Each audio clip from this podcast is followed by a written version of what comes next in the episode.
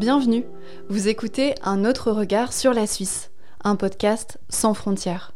Manie, tradition, légende, exploit aussi, on vous dit tout de nos voisins helvètes. La Suisse pour les nuls, c'est par ici. Ce podcast vous est proposé en partenariat avec le Crédit agricole des Savoies. Nous sommes Julia et Mathieu. Bonne écoute. Si en France le sport national c'est de se plaindre et de ne jamais être content, en Suisse ils sont plus originaux. Leur truc à eux, les disciplines avec des noms et des règles à coucher dehors. Prenez le Hornus par exemple.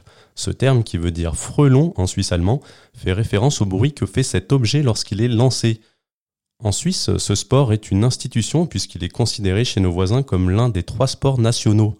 À l'évidence, il n'a pas franchi les frontières, ni de Suisse, ni des quelques cantons d'ailleurs où il est surtout pratiqué. Il vaut quand même le coup d'œil, de loin, quand on regarde du Hornus, on peut penser à un pêcheur, mais le joueur tient en fait une tige flexible avec laquelle il doit fouetter à la manière d'un swing de golfeur, le Hornus, qui désigne en fait un jar de palais posé sur une rampe de lancement. En face, les membres de l'autre équipe doivent l'intercepter avec une sorte de grande pancarte avant que le palais ne touche le sol. Le but pour les adversaires Que l'objet volant bien identifié parcourt le moins de distance possible. Grosso modo, remplacer la tige par une batte et le hornus par une balle, et vous avez une espèce de baseball à la Suisse. À la Suisse alémanique, devrait-on préciser, puisque ce sport y a été inventé. Pratiqué sur un terrain de 400 mètres de long sur 40 mètres de large, il décoiffe puisque le hornus peut être flashé à plus de 300 km heure. Et si maintenant on se faisait un tchouk? Le tchoukball, tchouk donc pour les intimes, est un sport bien suisse encore une fois. Si ces règles sont assez particulières, la discipline a de réelles vertus. Pour vous expliquer en quelques mots ce qu'est ce sport, il faut imaginer un mélange de handball, de volleyball et même de pelote basque. Pour marquer, il faut viser des buts qui sont faits des trampolines. On doit l'invention de ce sport à un Suisse, le docteur Hermann Brandt, dans les années 60-70.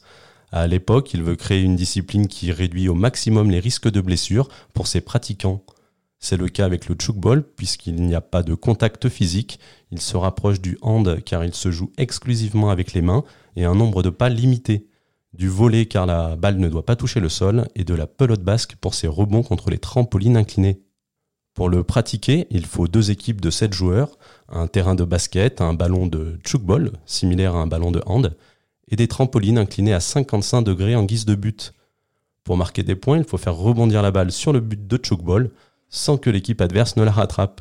Le point va à l'équipe adverse si le joueur manque le cadre du but, si la balle sort du terrain après un tir, si le ballon tombe dans une zone interdite ou si le joueur tire et que la balle rebondit sur lui-même.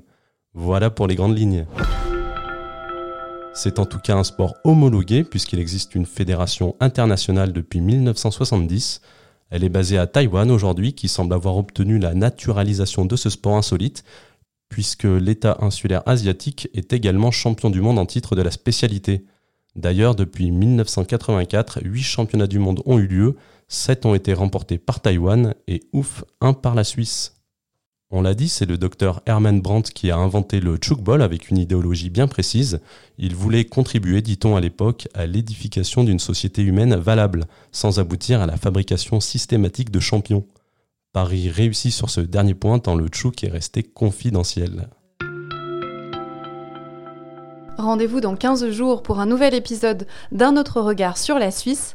Nous partirons à la rencontre d'un héros suisse incontournable que vous connaissez peut-être déjà ou en tout cas que vous devez connaître. Il s'agit de Guillaume Tell bien sûr. À tout bientôt.